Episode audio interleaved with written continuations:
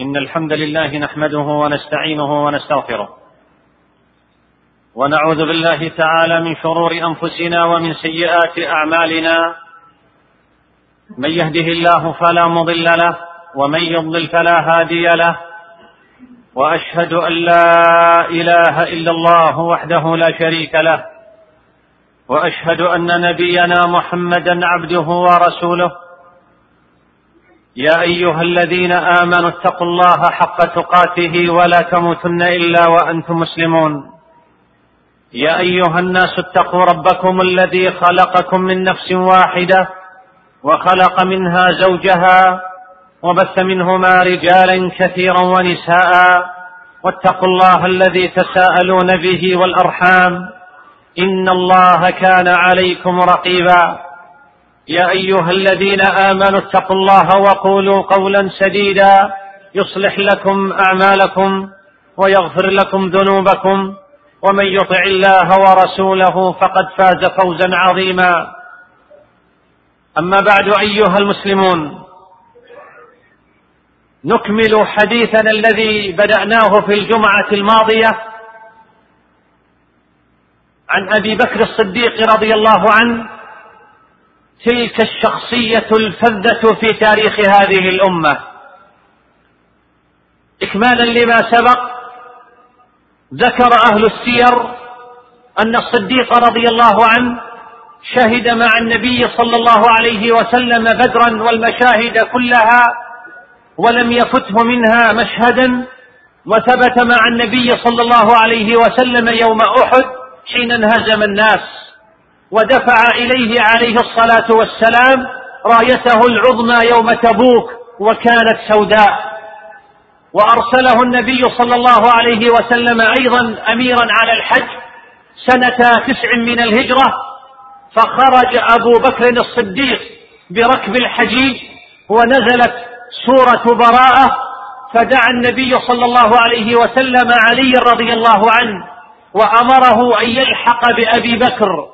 فخرج على ناقة رسول الله العظماء حتى أدرك الصديق بذي الحليفة فلما رآه الصديق قال له أمير ام مأمور؟ قال بالمامور فأقام أبو بكر للناس الحج على منازلهم التي كانوا عليها في الجاهلية وكان الحج في هذا العام في ذي الحجة وقد خطب الصديق رضي الله عنه قبل يوم التروية ويوم عرفة ويوم النحر ويوم النفير الأول فكان يعرف الناس مناسكهم في وقوفهم وإفاضتهم ونحرهم ونفيرهم ورميهم للجمرات.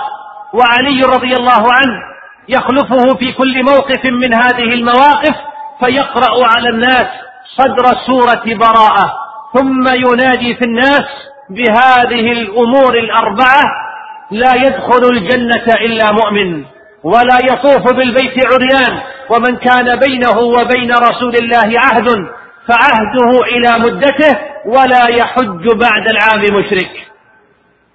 أيها المسلمون لما علم الصحابة رضي الله عنهم بوفاة رسول الله صلى الله عليه وسلم اجتمع الأنصار في سقيفة بني ساعدة في اليوم نفسه وهو يوم الاثنين الثاني عشر من شهر ربيع الأول من السنة الحادية عشرة للهجرة وتداولوا الأمر بينهم في اختيار من يلي الخلافة من بعده. والتف الأنصار حول زعيم الخزرج سعد بن عبادة رضي الله عنه. ولما بلغ خبر اجتماع الأنصار في سقيفة بني ساعدة إلى المهاجرين وهم مجتمعون مع الصديق رضي الله عنه لترشيح من يتولى الخلافة قال المهاجرون لبعضهم انطلقوا بنا إلى إخواننا من الأنصار فإن لهم في هذا الحق نصيبا. وانتهى لقاء السقيفة باجتماع الصحابة رضي الله عنهم جميعا وإجماعهم على الصديق رضي الله عنه خليفة للمسلمين. وقد دلت نصوص عديدة على خلافة الصديق رضي الله عنه. فعن جبير بن مطعم رضي الله عنه قال أتت امرأة للنبي صلى الله عليه وسلم فأمرها أن ترجع إليه. قالت أرأيت إن جئت ولم اجدك كأنها تقول الموت. فقال صلى الله عليه وسلم إن لم تجديني فأتي أبا بكر. وعن حذيفة رضي الله عنه قال كنا عند النبي صلى الله عليه وسلم جلوسا فقال إني لا أدري ما قدر بقائي فيكم فاقتدوا بالذين من بعدي وأشار إلى أبي بكر وعمر وتمسكوا بعهد عمار وما حدثكم. ابن مسعود فصدقوه. وقالت عائشة رضي الله عنها وعن أبيها قال لي رسول الله صلى الله عليه وسلم في مرضه ادعوا لي أبا بكر وأخاك حتى أكتب كتابا فإني أخاف أن يتمنى متمن ويقول قائل أنا أولى ويأبى الله والمؤمنون إلا أبا بكر. أجمع أهل السنة والجماعة. سلفا وخلفا على أن أحق الناس بالخلافة بعد النبي صلى الله عليه وسلم. أبو بكر الصديق رضي الله عنه لفضله وسابقته ولتقديم النبي عليه الصلاة والسلام إياه في الصلوات على جميع الصحابة. وقد فهم أصحاب النبي صلى الله عليه وسلم. مراد المصطفى عليه الصلاة والسلام من تقديمه في الصلاة. فأجمعوا على تقديمه في الخلافة ومتابعته ولم يتخلف منهم أحد ولم يكن الرب جل وعلا ليجمعهم على ضلالة. فبايعوه طائعين وكانوا لأوامره ممتثلين ولم يعارض أحد في تقديمه. أيها المسلمون إن البيعة بمعناها الخاص هي إعطاء الولاء والسمع والطاعة للخليفة مقابل الحكم بما أنزل الله تعالى وأنها في جوهرها وأصلها عقد وميثاق بين طرفين. الإمام من جهة وهو الطرف الأول والأمة من جهة ثانية وهي الطرف الثاني. فالإمام يبايع على الحكم بالكتاب والسنة والخضوع التام للشريعة الإسلامية عقيدة وشريعة ونظام حياة. والأمة تبايع على الخضوع والسمع والطاعة للإمام في حدود الشريعة. فالبيعة خصيصة من خصائص نظام الحكم في الإسلام تفرد به عن غيره من النظم الأخرى في القديم والحديث. ومفهومه أن الحاكم والأمة كليهما مقيد بما جاء به الإسلام من الأحكام الشرعية. ولا يحق لأحدهما سواء كان الحاكم أو الأمة ممثلة بأهل الحل والعقد الخروج على أحكام الشريعة أو تشريع الأحكام التي تصادم الكتاب والسنة أو القواعد العامة في الشريعة ويعد مثل ذلك خروج على الإسلام بل إعلان الحرب على النظام العام للدولة الإسلامية. بل أبعد من هذا نجد أن القرآن الكريم نفى عنهم صفة الإيمان في قول الله تعالى فلا وربك لا يؤمنون حتى يحكموك فيما شجر بينهم ثم لا يجدوا في أنفسهم حرجا مما قضيت ويسلموا تسليما. تسلم الصديق رضي الله رضي الله عنه الخلافة وضرب أمثلة في عدد من المجالات. يعجز المرء عن تصوره لولا أنها نقلت إلينا عن طريق الثقات من المؤرخين. رأى الصحابة رضي الله عنهم ضرورة تفريغ الصديق رضي الله عنه للخلافة. فقد كان أبو بكر رجلا تاجرا يغدو كل يوم إلى السوق فيبيع ويبتاع. فلما فلما أصبح الخليفة أصبح في اليوم الثاني غاديا إلى السوق وعلى رقبته أثواب يتجر بها. فلقيه عمر وأبو عبيدة فقال أين تريد يا خليفة رسول الله؟ قال أريد السوق. قال تصنع ماذا؟ وقد وليت أمور المسلمين. قال فمن أين أطعم عيالي؟ فقال انطلق معنا حتى نفرض لك شيئا من بيت المال. فانطلق معهما ففرضوا له كل يوم شطرا من شاه. وجاء في الرياض النظرة أن رزقه الذي فرضوه له خمسون ومائة دينار في السنة وشاة يؤخذ من بطنها ورأسها وأكارعها. فلم يكن يكفيه ذلك ولا يكفي عياله. قالوا وقد كان قد ألقي كل دينار ودرهم عنده في بيت مال المسلمين. فخرج إلى البقيع ليبيع. فجاء عمر رضي الله عنه فإذا هو بنسوة جلوس فقال ما شأنكم قلنا نريد خليفة رسول الله يقضي بيننا. فانطلق فوجده في السوق فأخذ بيده. فقال تعال ها هنا. فقال لا حاجة لي في إمارتكم. رزقتموني ما لا يكفيني ولا عيالي. قال فإن نزيدك. قال أبو بكر ثلاثمائة دينار والشاة كلها. قال عمر أما هذا فلا. فجاء علي رضي الله عنه وهما على حالهما تلك قال أكملها له. قال ترى ذلك؟ قال نعم. قال قد فعلنا. وانطلق أبو بكر رضي الله عنه فصعد فصعد المنبر واجتمع إليه الناس. فقال أيها الناس إن رزقي كان خمسين ومائتي دينار وشاة يؤخذ من بطنها ورأسها وأكارعها. وإن عمر وعليا كملا لي؟ ثلاثمائة دينار والشاة. أفرضيتم؟ قال المهاجرون اللهم نعم قد رضينا. أين أين البشرية اليوم؟ من أولئك الصحابة رضوان الله عليهم. فإن الخزينة قد أضحت بعدهم بيد أشخاص ينفقون كيف يشاءون ويتصرفون كما يريدون كما أصبحت له كما أصبحت لهم نفقات مستورة لا حصر لها. وفوق هذا فقد تكدست لهم الأموال لكثرتها. مع أنه قد ظهر أن هذه الأموال مهما بلغت والعقارات مهما كثرت فإنها لا تكفي شيئا ولا تغني صاحبها شيئا. هذا في الدنيا وأما في الآخرة فالأمر أشد والحساب عظيم. أيها المسلمون كان الصديق رضي الله عنه قبل الخلافة يحلب لأهل الحي فلما بويع له بالخلافة قالت جارية من الحي الآن لا يحلب لنا أغنام دارنا. فسمعها أبو بكر رضي الله عنه فقال لعمري لأحلبنها لكم وإني لأرجو ألا يغيرني ما دخلت فيه عن خلق كنت عليه. فكان يحلب لهن. وهذا وهذا تواضع كبير من رجل كبير كبير في سنه وكبير في منزلته وجاهه حيث كان خليفة للمسلمين. وكان حريصا على ألا تغير الخلافة شيئا من معاملته للناس. وإن كان ذلك سيأخذ منه وقتا هو بحاجة إليه. ويقول أرجو ألا يغيرني ما دخلت فيه وليس الذي دخل فيه بالأمر الهين بل هو خلافة رسول الله وسيادة العرب وقيادة الجيوش التي ذهبت لتقلع من الأرض الجبروت الفارسي والعظمة الرومانية وتنشئ مكانهما صرح العدل والعلم والحضارة. ثم يرجو ألا يغيره هذا كله ولا يمنعه من حلب أغنام الحي. أيها المسلمون إن من ثمار الإيمان بالله تعالى أخلاقا حميدة منها خلق التواضع الذي تجسد في شخصية الصديق رضي الله عنه في هذا الموقف وفي غيره من المواقف.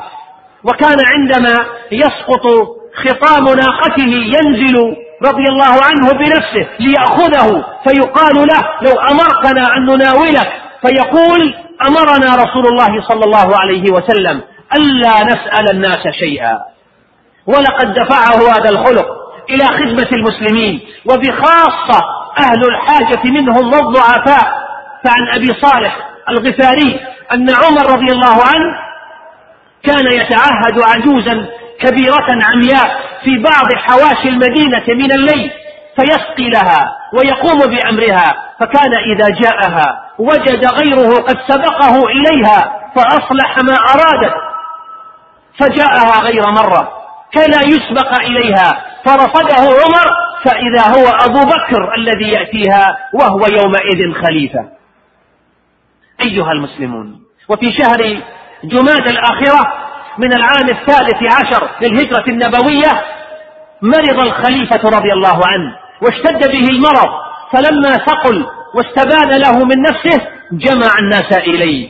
فقال إنه قد نزل بي ما قد ترون ولا أظنني إلا ميتا لما بي. وقد أطلق الله أيمانكم من بيعتي وحل عنكم عقدتي ورد عليكم أمركم فأمروا عليكم من أحببتم فإنكم إن أمرتم في حياة مني كان أجدر ألا تختلفوا بعدي. وتشاور الصحابة رضي الله عنهم وكل يحاول أن يدفع الأمر عن نفسه ويطلبه لأخيه إذ يرى فيه الصلاح والأهلية. لذا رجعوا إليه فقالوا رأينا يا خليفة رسول الله رأيك. قال فأمهلوني حتى أنظر لله ولدينه ولعباده.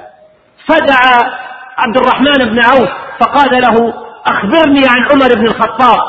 فقال له ما تسألني عن أمر إلا وأنت أعلم به مني. فقال أبو بكر وإن. فقال عبد الرحمن هو والله أفضل من رأيك فيه. ثم دعا عثمان ثم أسيد بن حضير وكذلك استشار سعيد بن زيد وعددا من الأنصار والمهاجرين وكلهم كانوا برأي واحد في عمر بعدها كتب عهدا مكتوبا يقرأ على الناس في المدينة وفي الأمصار عن طريق الأمراء.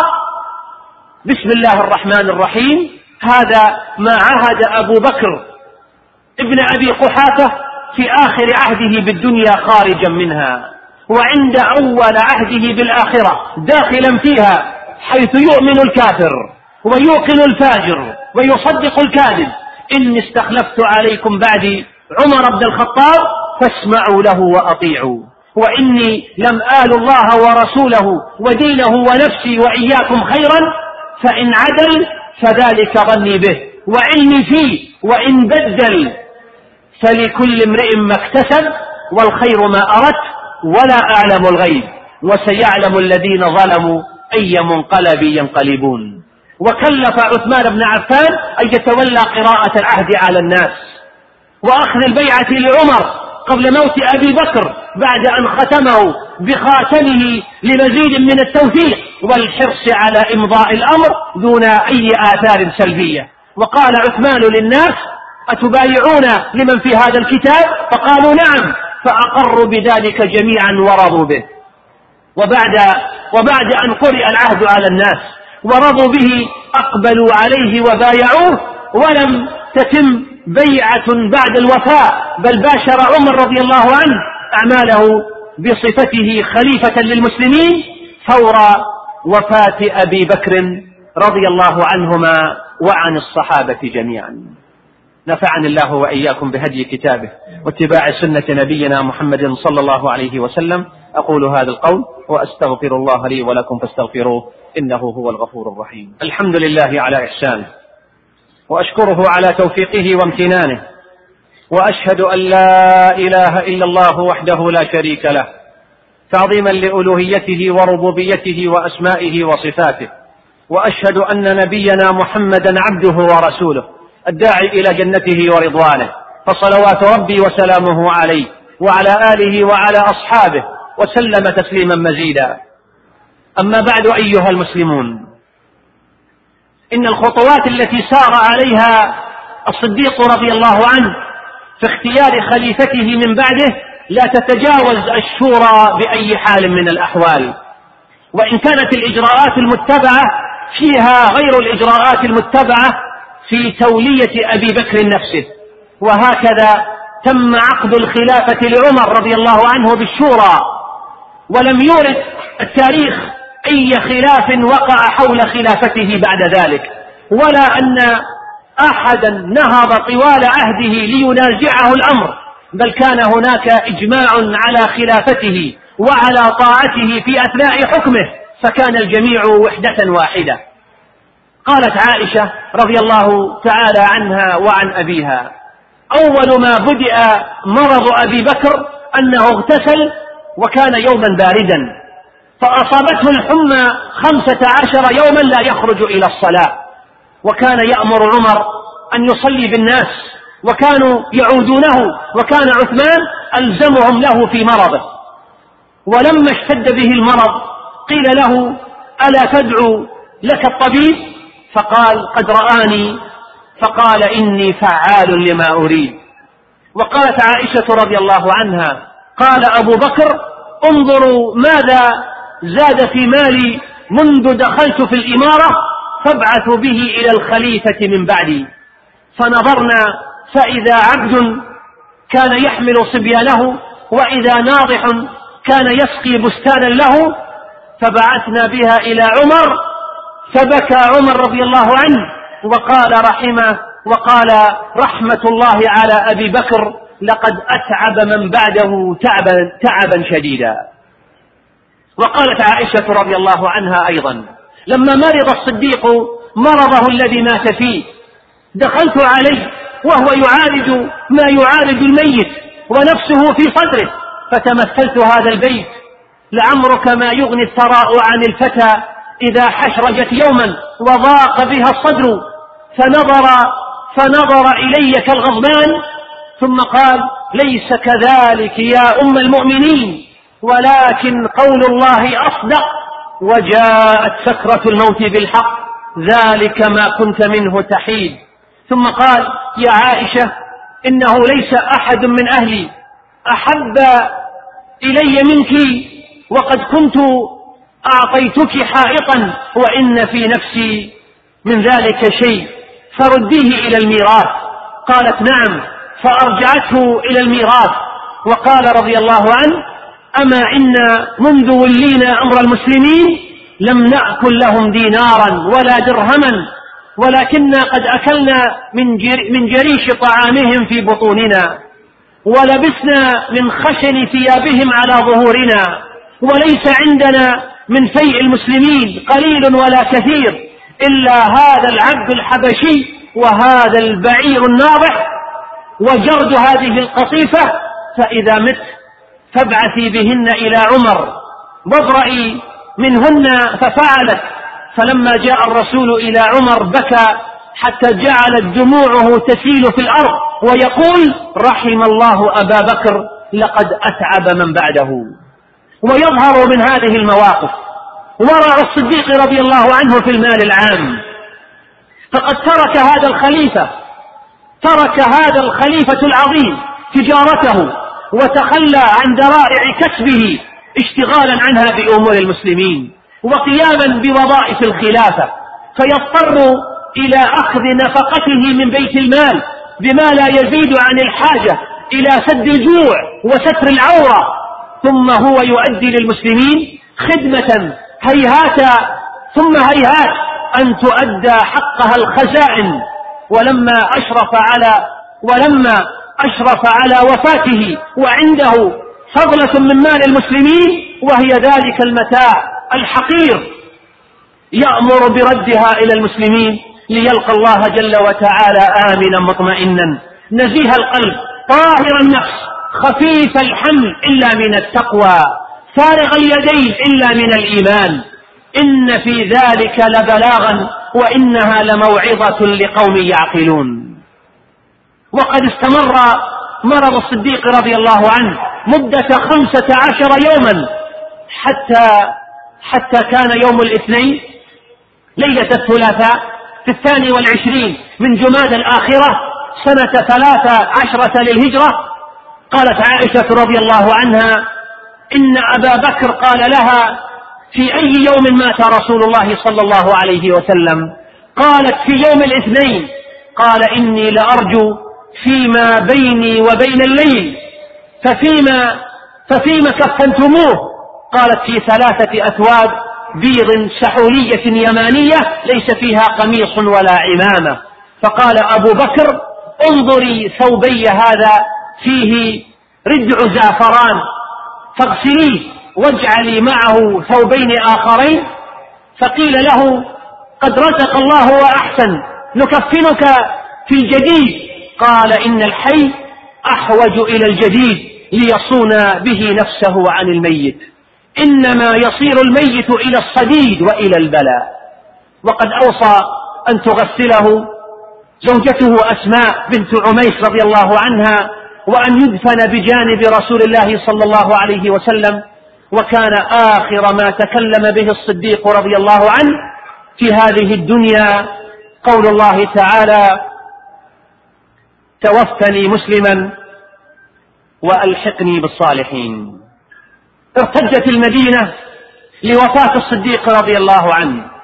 ولم ترى المدينة منذ وفاة الرسول صلى الله عليه وسلم يوما أكثر باكيا وباكية من ذلك المساء الحزين وأقبل علي رضي الله عنه مسرعا باكيا مسترجعا ووقف على البيت الذي فيه أبو بكر فقال رحمك الله يا أبا بكر كنت إلف رسول الله وأنيسه ومستراحه وثقته وموضع سره ومشاورته وكنت أول القوم إسلاما وأخلصهم وأشهدهم لله يقينا وأخوفهم له فجزاك الله عن رسول الله وعن الإسلام أفضل الجزاء. هذا وقد توفي الصديق رضي الله عنه وهو ابن ثلاث وستين سنة مجمع على ذلك في الروايات كلها. استوفى سن رسول الله صلى الله عليه وسلم. وغسلته زوجته أسماء بنت عميس. وكان قد أوصى بذلك ودفن إلى جانب رسول الله وقد جعل رأسه عند كتف رسول الله صلى الله عليه وسلم وصلى عليه خليفته من بعده عمر بن الخطاب رضي الله عنهما. ونزل قبره عمر وعثمان وطلحة وابنه عبد الرحمن وألصق اللحد بقبر رسول الله صلى الله عليه وسلم. وهكذا وهكذا خرج الصديق من الدنيا بعد جهاد عظيم في سبيل نشر دين الله جل وتعالى في الآفاق. وستظل الحضارة الإنسانية مدينة لهذا الشيخ الجليل الذي حمل لواء دعوة الرسول بعد وفاته وحمى غرسه عليه الصلاة والسلام وقام برعاية بذور العدل والحرية وسقاها أزكى دماء الشهداء فأتت من كل الثمرات عطاء جزيلا. حقق عبر التاريخ تقدما عظيما في العلوم والثقافة والفكر وستظل الحضارة مدينة للصديق رضي الله عنه. هذا الجبل الشامخ لأنه بجهاده الرائع وبصبره العظيم حمى الله به دين الإسلام. في ثباته في الردة ونشر الله به الإسلام في الأمم والدول والشعوب بحركة الفتوحات العظيمة التي لم يشهد لها التاريخ مثيلا. قل إن قل إن خير الأنبياء محمد. وأجل من يمشي على الكثبان وأجل صحب الرسل صحب وكذاك أفضل صحبه العمران. رجلان قد خلقا لنصر محمد. بدمي ونفسي ذلك الرجلان. فهما اللذان تظاهرا لنبينا في نصره وهما له صهران. بنتاهما أسنى نساء نبينا وهما له بالوحي صاحبتان. أبواهما أسنى صحابة أحمد يا حبذا الأبوان والبنتان. وهما وزيراه اللذان هما هما لفضائل الأعمال مستبقان. وهما لأحمد ناظراه وسمعه وبقربه في القبر مضطجعان. كان على الإسلام أشفق أهله وهما لدين محمد جبلان أصفاهما أقواهما أخشاهما أتقاهما في السر والإعلان أسناهما أزكاهما أعلاهما أوفاهما في الوزن والرجحان. صديق أحمد صاحب الغار الذي هو في المغارة والنبي اثنان. أعني أبا بكر الذي لم يختلف من شرعنا في فضله رجلان. هو شيخ أصحاب النبي وخيرهم وإمامهم حقا بلا بطلان. وأبو المطهرة التي وأبو المطهرة التي تنزيهها قد جاءنا في النور والفرقان. اللهم ارضى عن صحابة رسولك أجمعين أبي بكر وعمر وعثمان وعلي وعن سائر الصحابة والتابعين وتابعيهم ومن تبعهم بإحسان إلى يوم الدين. اللهم رحمة اهد بها قلوبنا. ونسألك اللهم أن تجمع بها شملنا وأن تلم بها شعتنا وأن ترد بها الفتن عنا. اللهم رحمة اهد بها قلوبنا ونسألك اللهم أن تجمع بها شملنا وأن تلم بها شعتنا وأن ترد بها الفتن عنا. اللهم اغفر للمسلمين والمسلمات والمؤمنين والمؤمنات الأحياء منهم والأموات إنك يا ربنا سميع قريب مجيب الدعوات. اللهم اغفر لآبائنا اللهم اغفر لآبائنا واغفر اللهم لأمهاتنا ولعلمائنا ولمن له حق علينا. اللهم صل على محمد وعلى آل محمد كما صليت على إبراهيم وعلى آل إبراهيم إنك حميد مجيد. اللهم بارك على محمد وعلى آل محمد كما باركت على إبراهيم وعلى آل إبراهيم في العالمين إنك حميد مجيد. وآخر دعوانا أن الحمد لله رب